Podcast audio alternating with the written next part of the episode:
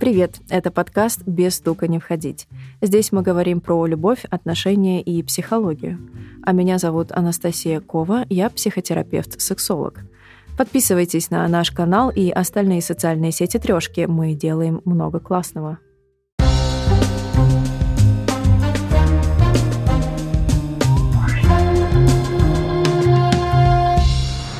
Ревность знакома всем нам с детства.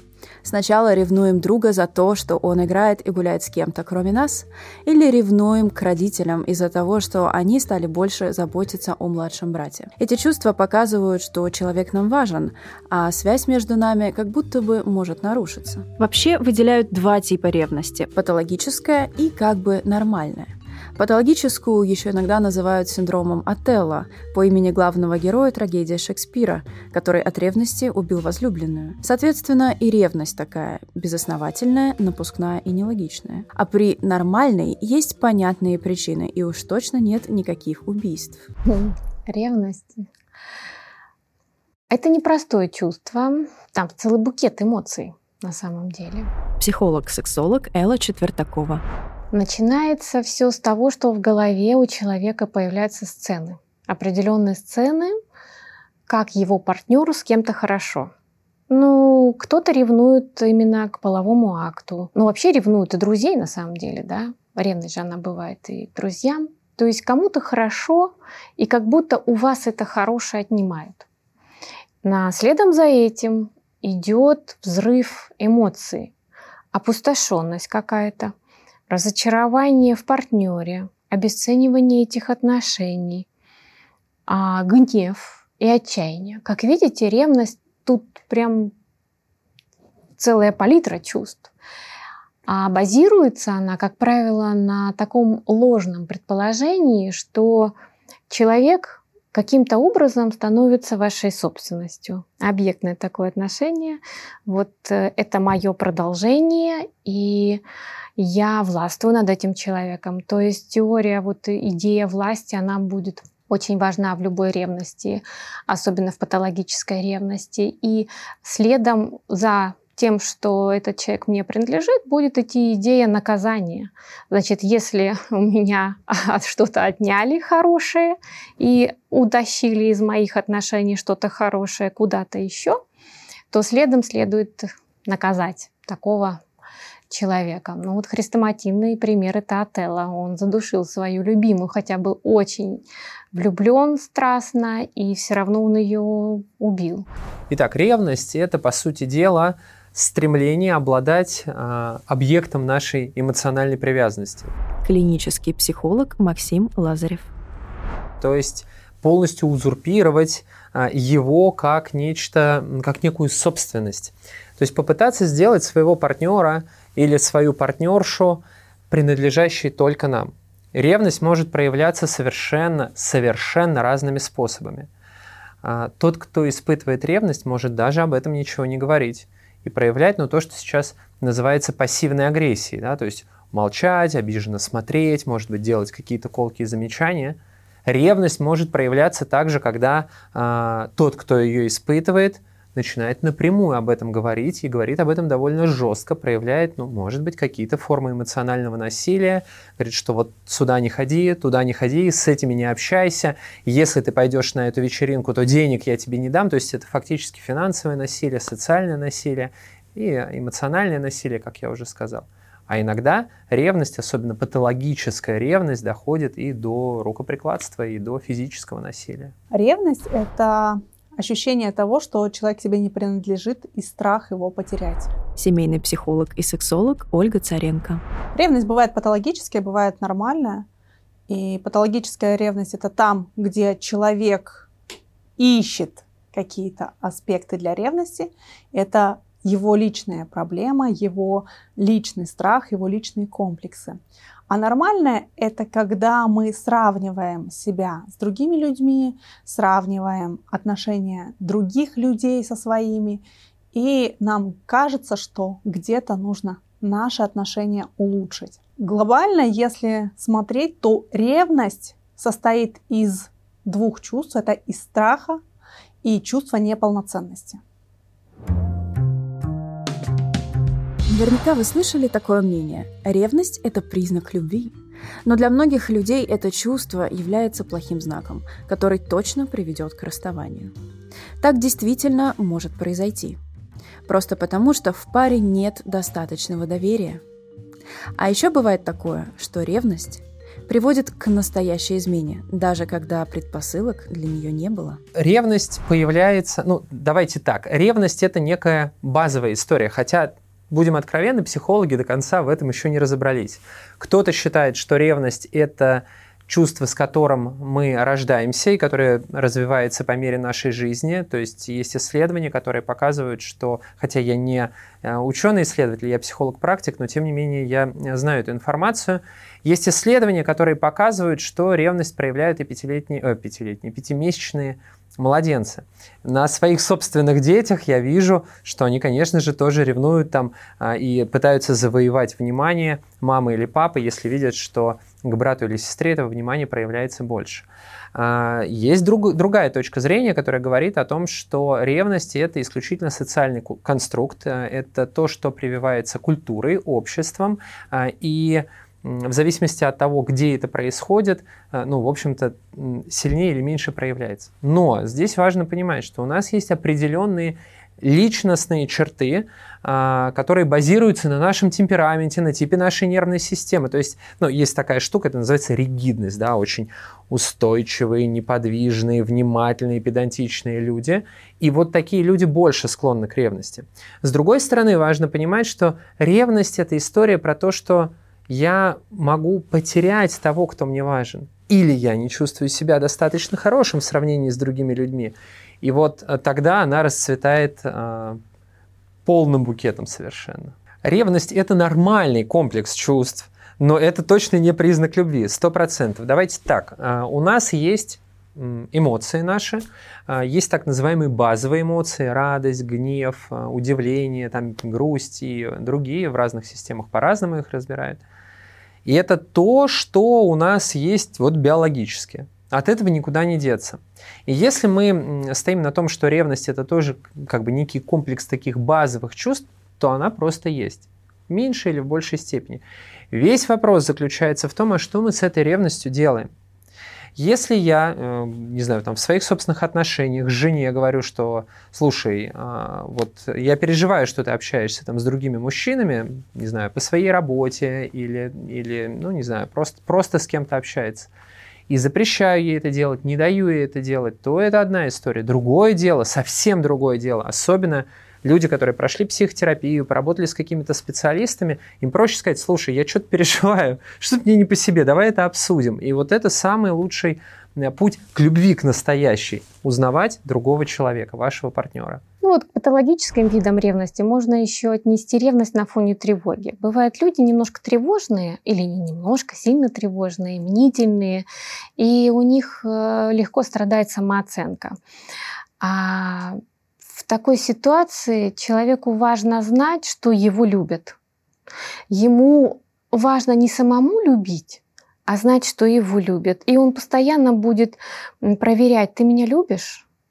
А ты меня сейчас еще любишь? И нуждается он в постоянном подтверждении любви.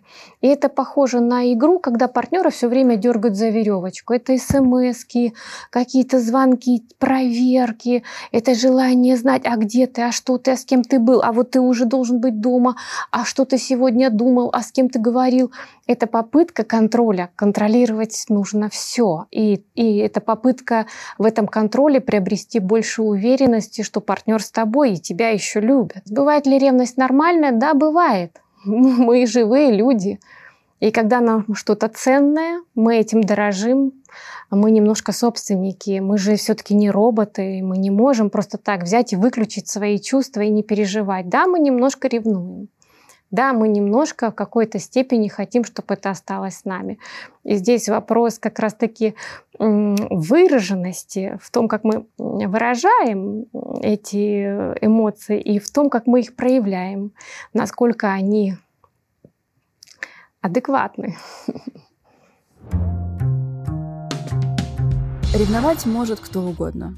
Скажем, у детей это может быть вызвано отсутствием достаточного внимания от родителей. Если говорить о дружеском общении, то ревность может появиться из-за общих интересов или хобби. Они могут конкурировать за внимание или признание в этих областях. И, конечно, ревность у всех ассоциируется именно с романтическими отношениями. Такие эмоции – это действительно норма. Но для одних это будет тем, что поддерживает огонь, а другим это будет мешать. Ведь ревность может кое-что открыть нам о себе, что-то глубокое. Ревность проявляется в контроле партнера, в любых его действиях, мыслях, начинаниях. Нам кажется, что когда мы контролируем, то все нам понятно и нам безопасно. Тревожность в этот момент снижается. Как только что-то выходит за рамки нашего контроля, включается ревность как будто нам необходимо контролировать процесс а, пути нашего партнера для того, чтобы понимать, что вообще происходит. Мы сверяемся так с реальностью и снижаем этим самым свою тревожность. В первую очередь а, психологические проблемы лежат в основе а, нарушения контакта. Когда человек не умеет выстраивать контакт, он пытается ревностью удержать партнера, потому что иначе он просто не знает как. Глобально это неуверенность в себе и желание привязать к себе партнера как можно ближе. Если человек выходит из нашего э, зоны контроля, то тогда нам кажется, что он точно уйдет. Нам надо постоянно контролировать, надо постоянно э, держать руку на пульсе для того, чтобы следить, а что происходит с, с моим партнером, чтобы он, не дай бог, не сделал никакое действие, которое будет лежать в основе старта его от пути от нас. Здесь есть э, как бы два кластера основных причин. Первое это причины внешние, и, и это про, ну, они все равно отчасти базируются на внутренних, но тем не менее, давайте их выделим. Э, это поведение нашего партнера. Если партнер ведет себя чрезвычайно раскованно, а вы об этом не договаривались, да, если он проявляет внимание на ваших глазах другому человеку, это естественно, что это чувство будет зарождаться. Но в большей степени, как я уже говорил, все базируется на том, что у нас внутри. Все базируется, во-первых, на наших личностных характеристиках, психологических характеристиках, характеристиках темперамента, и, во-вторых, на нашем предыдущем опыте. А, обычно люди, которых в детстве, скажем так, ну, бросали, их отношения были, может быть, нестабильны, а, привязанность надежная, как сейчас любят они говорить, не сформировалась. Ну, то есть ну, не знаю, предположим, меня бросил папа, он ушел от меня, и я чувствую, и неважно даже, девочка я или мальчик, я чувствую, что значимый человек может от меня уйти. А еще и папа, не дай бог, не поговорил и не объяснил, что это мы с твоей мамой разводимся, но тебя я люблю все точно так же. А он просто сказал, ты знаешь, вообще ты во всем виноват, поэтому, поэтому я от, от вас ухожу. И я начинаю переживать о том, что меня, оказывается, могут бросить, о том, что любые близкие отношения могут быть опасны, и если я в них вступлю, вероятнее всего меня бросят. Вот это является такое ощущение покинутости, нестабильности, является особой почвой для ревности. Другая внутренняя причина а, – это, конечно же, неуверенность в себе. Это, конечно же, когда я пытаюсь сравнивать себя с другими людьми. И это тоже лежит на базисе таких личностных характеристик и нашего предыдущего опыта. Если мне говорили, ты недостаточно хорош, слушай, а вот Петечка, вот он молодец, а вот ты вот вечно такой. Или там, не дай бог, это еще и закрепилось в каких-то моих первых отношениях, когда мне первая девушка сказала, что, знаешь, ты классный, конечно, но вот, а, но вот Стас, вот это пацан настоящий. И я начинаю думать о том, а какой я по отношению к другим людям. Хотя это вообще нечестная история. Вы это вы, ваш опыт это ваш опыт, э, есть опыт других людей. Сравнивать это совершенно невозможно. Но сравнение это наш биологически обусловленный эволюционный механизм. И если я слишком сильно завишу от этого сравнения, конечно же, я тоже начинаю ревновать, потому что я думаю, а не уведут ли мою любимую или там моего любимого в случае обратном другие более классные люди. Как правило, ревность все равно появляется там, где партнер дает какие-то основания. Мы все социальны, и у нас есть э, такие моменты сравнения, и нам кажется, ой, там лучше, какие-то отношения там э, у кого-то более глубокие, чем у нас. И у нас появляется вот эта ревность, что нам как будто бы недостаточно этого контакта с партнером, и мы начинаем предъявлять какие-то претензии партнеру. И, соответственно, если партнер не предпринимает никаких действий по э, сближению, по снижению нашей тревожности в контакте, то тогда эта ревность начинает расти. Поэтому, если это не патологический случай, то тогда действия партнера приводят непосредственно к вот этой ревности. В какое-то время, не так давно, в средние века, вообще была мода на ревность. И считалось, что если а, мужчина не ревнует свою даму, не, не, как-то не, не оберегает ее от э, любопытных взглядов, от того, чтобы она там как-то, в общем-то, была в целости и сохранности, то значит, он ее и не любит. Вспомните эти знаменитые дуэли только потому, что как-то там не так посмотрели на его даму. Да? Это же вот оттуда все. Но мода на ревность прошла и сменилась каким-то другим трендом, в котором считается, что ревность это сразу автоматом абьюз, что чувствовать ревность, испытывать ревность нельзя. Я с этим не согласна. Попытки уйти от естественных чувств мы приходим к тому, что происходят какие-то вещи, разрушающие отношения. Например, когда партнер смсится а, до двух-трех ночи с коллегой, ну, это не очень. Или когда все новости о том, что происходит у вашего партнера, знает его подружка, а вы не знаете, это не очень. Это и вот когда вам говорят, ну что ты, ну тут же ничего такого нету, на самом деле есть. На самом деле есть в этот момент из отношений утекает очень важная составляющая, которая называется интимность. И эта интимность — это очень хрупкая вещь. Если вы куда-то еще, кроме вашей пары, носите эту интимность, это повод тому, что отношения разрушатся. И это как предизмена, ласточки, пред... какие-то вот ну, такие вот неосязаемые еще первые весть... вестники. Ревность приводит к тому, что люди оказываются перед выбором. Кто-то может попытаться управлять этим чувством и даже его контролировать, а другие будут бороться с ревностью, пытаясь ее спрятать. С другой стороны, есть те, кто выберет путь пассивности, решив отпустить ревность и дать ей время. Этот выбор может быть связан с пониманием того, что все-таки это временное чувство, которое утратит свою остроту через некоторое время – когда человек ревнует слишком сильно, это слишком проявляется, э, сразу встает вопрос, стоит ли бороться с этим чувством. Бороться с чувством – это вообще не самая лучшая стратегия, потому что наши чувства – это наши чувства. В основе ревности обычно лежит страх, и дальше он проявляется через гнев, через агрессию. Бороться с этим бессмысленно, работать с этим абсолютно необходимо. И в первую очередь нужно работать с этим да, на уровне а, того, что происходит здесь и сейчас, безусловно, нужно открыто поговорить с партнером, потому что многие из нас, повторяюсь, просто ревнуют и проявляют какую-то пассивную агрессию, и себе даже в этом не признаются.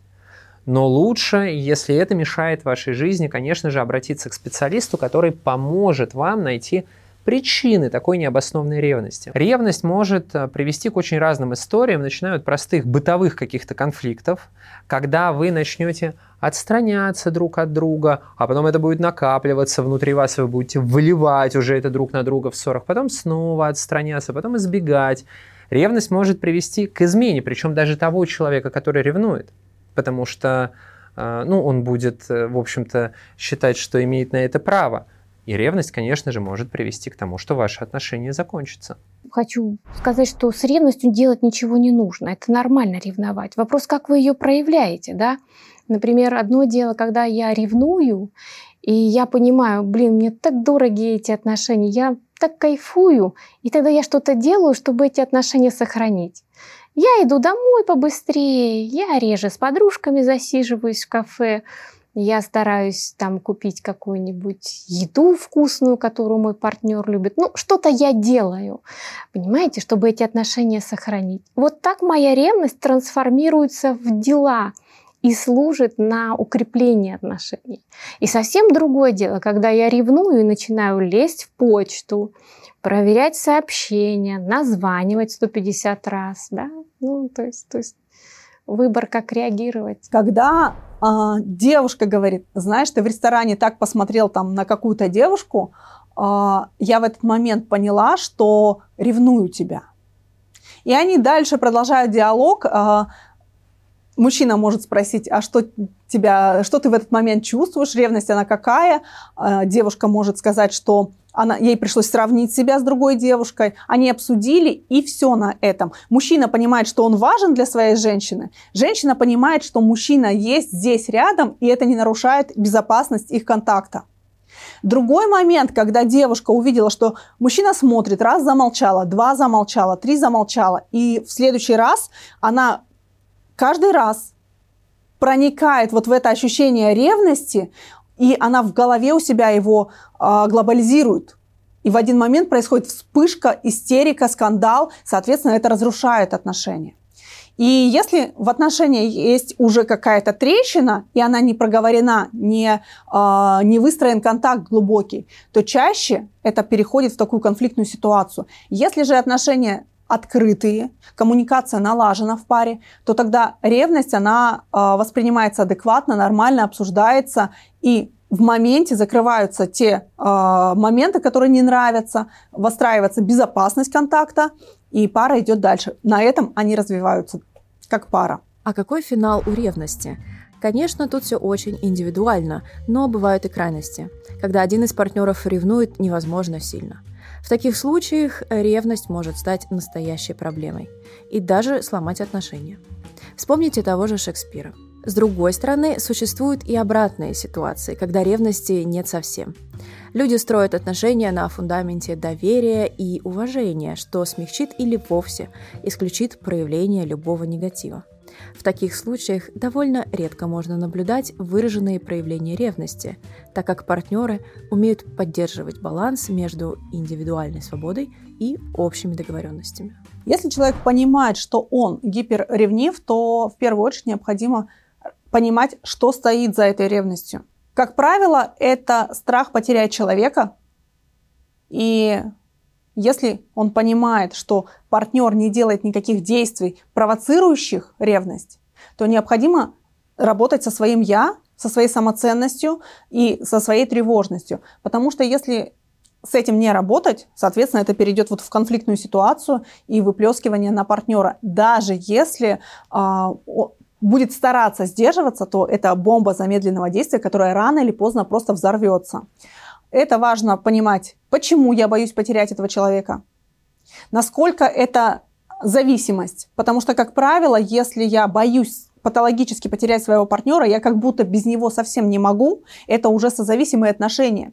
И нужно с этим что-то делать, потому что каждый человек, каждая личность индивидуальна, и мы можем самостоятельно. Другой момент, что отношения дают нам а, полную картину мира, большую реализацию, и какой-то период мы можем без отношений, мы можем быть одни, и важно это тоже понимать, признавать, что люди нам не принадлежат. Если у нас с этим проблемы, то мы тогда работаем со своим внутренним миром, со своим состоянием для того, чтобы не а, перекладывать это на партнера. Глобально решение от ревности – это диалог.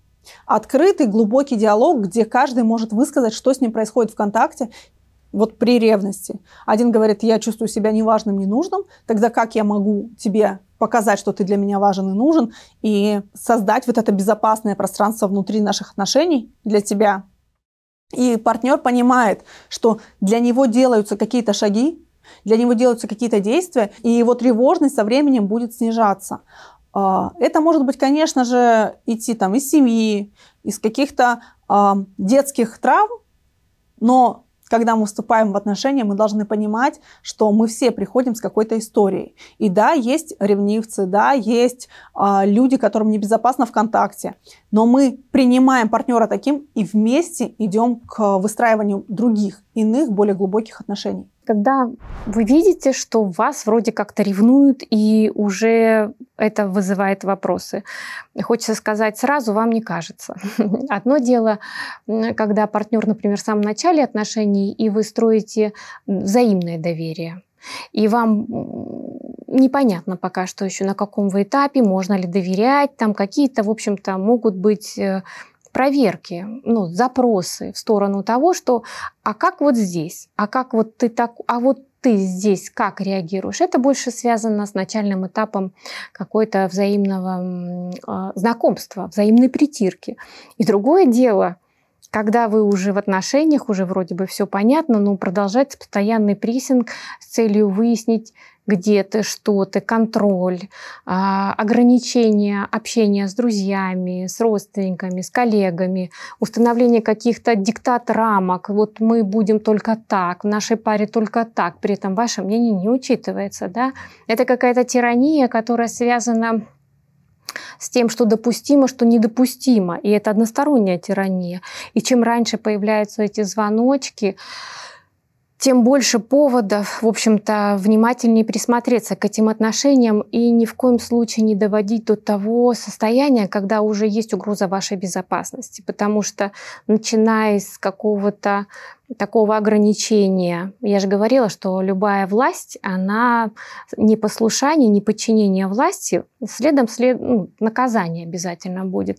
И вот это наказание в этих отношениях будет всегда прогрессировать. И поэтому важно отследить вот этот момент и не запускать до каких-то ну, крайних случаев. Не надо в таких отношениях оставаться. Вы у себя один, одна и безопасность ваша прежде всего. Бывает так, что в отношениях как будто бы нет ревности ни у одного партнера, ни у другого партнера. И а, есть мнение, что, в общем, это не очень здорово для отношений. Здесь вот прям многогранная такая история, потому что, если честно, я не до конца верю, что ни у кольчика ревности, ни у кого из пары ни в какой момент не произойдет. Ну, не бывает так, что у нас там идеальная ситуация развития, что у нас все в порядке. Все равно мы можем несколько ревновать. А, и это нормально. Однако, если все-таки я не чувствую ревности, Здесь а, тоже может быть несколько вариантов. И один из этих вариантов, он такой, скажем, хороший. Ни мой партнер не дает поводов для ревности, ни я этих поводов не ищу. Я уже побывал в психотерапии, я уже поработал с психологом, я очистился и проработался, и все нормально. И партнер мой точно так же. Но бывает и другая история. Когда я отстраняюсь от своих неприятных чувств, я как бы ставлю блок между собой, между своим сознанием и между этими чувствами. Это, конечно же, происходит автоматически. Это тоже способ защититься от неприятных каких-то моментов.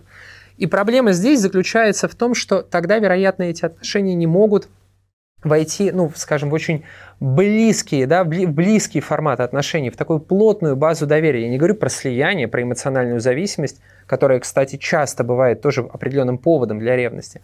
Но я говорю про по-настоящему близкие отношения, в которых я могу поделиться болью и переживанием со своим партнером. О том, что, слушай, вообще-то, ну, я переживаю, когда ты уходишь от меня там к другим мужчинам или к другим девушкам, да, а, мне, мне некомфортно с этим.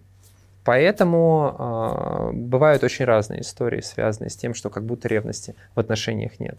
А когда говорят, тебе нельзя ревновать, или ты не должен ревновать, потому что секса нету, это уже попахивает газлайтингом, потому что э, запрещать человеку испытывать и чувствовать какие-то чувства, это уже прямой путь в манипуляцию.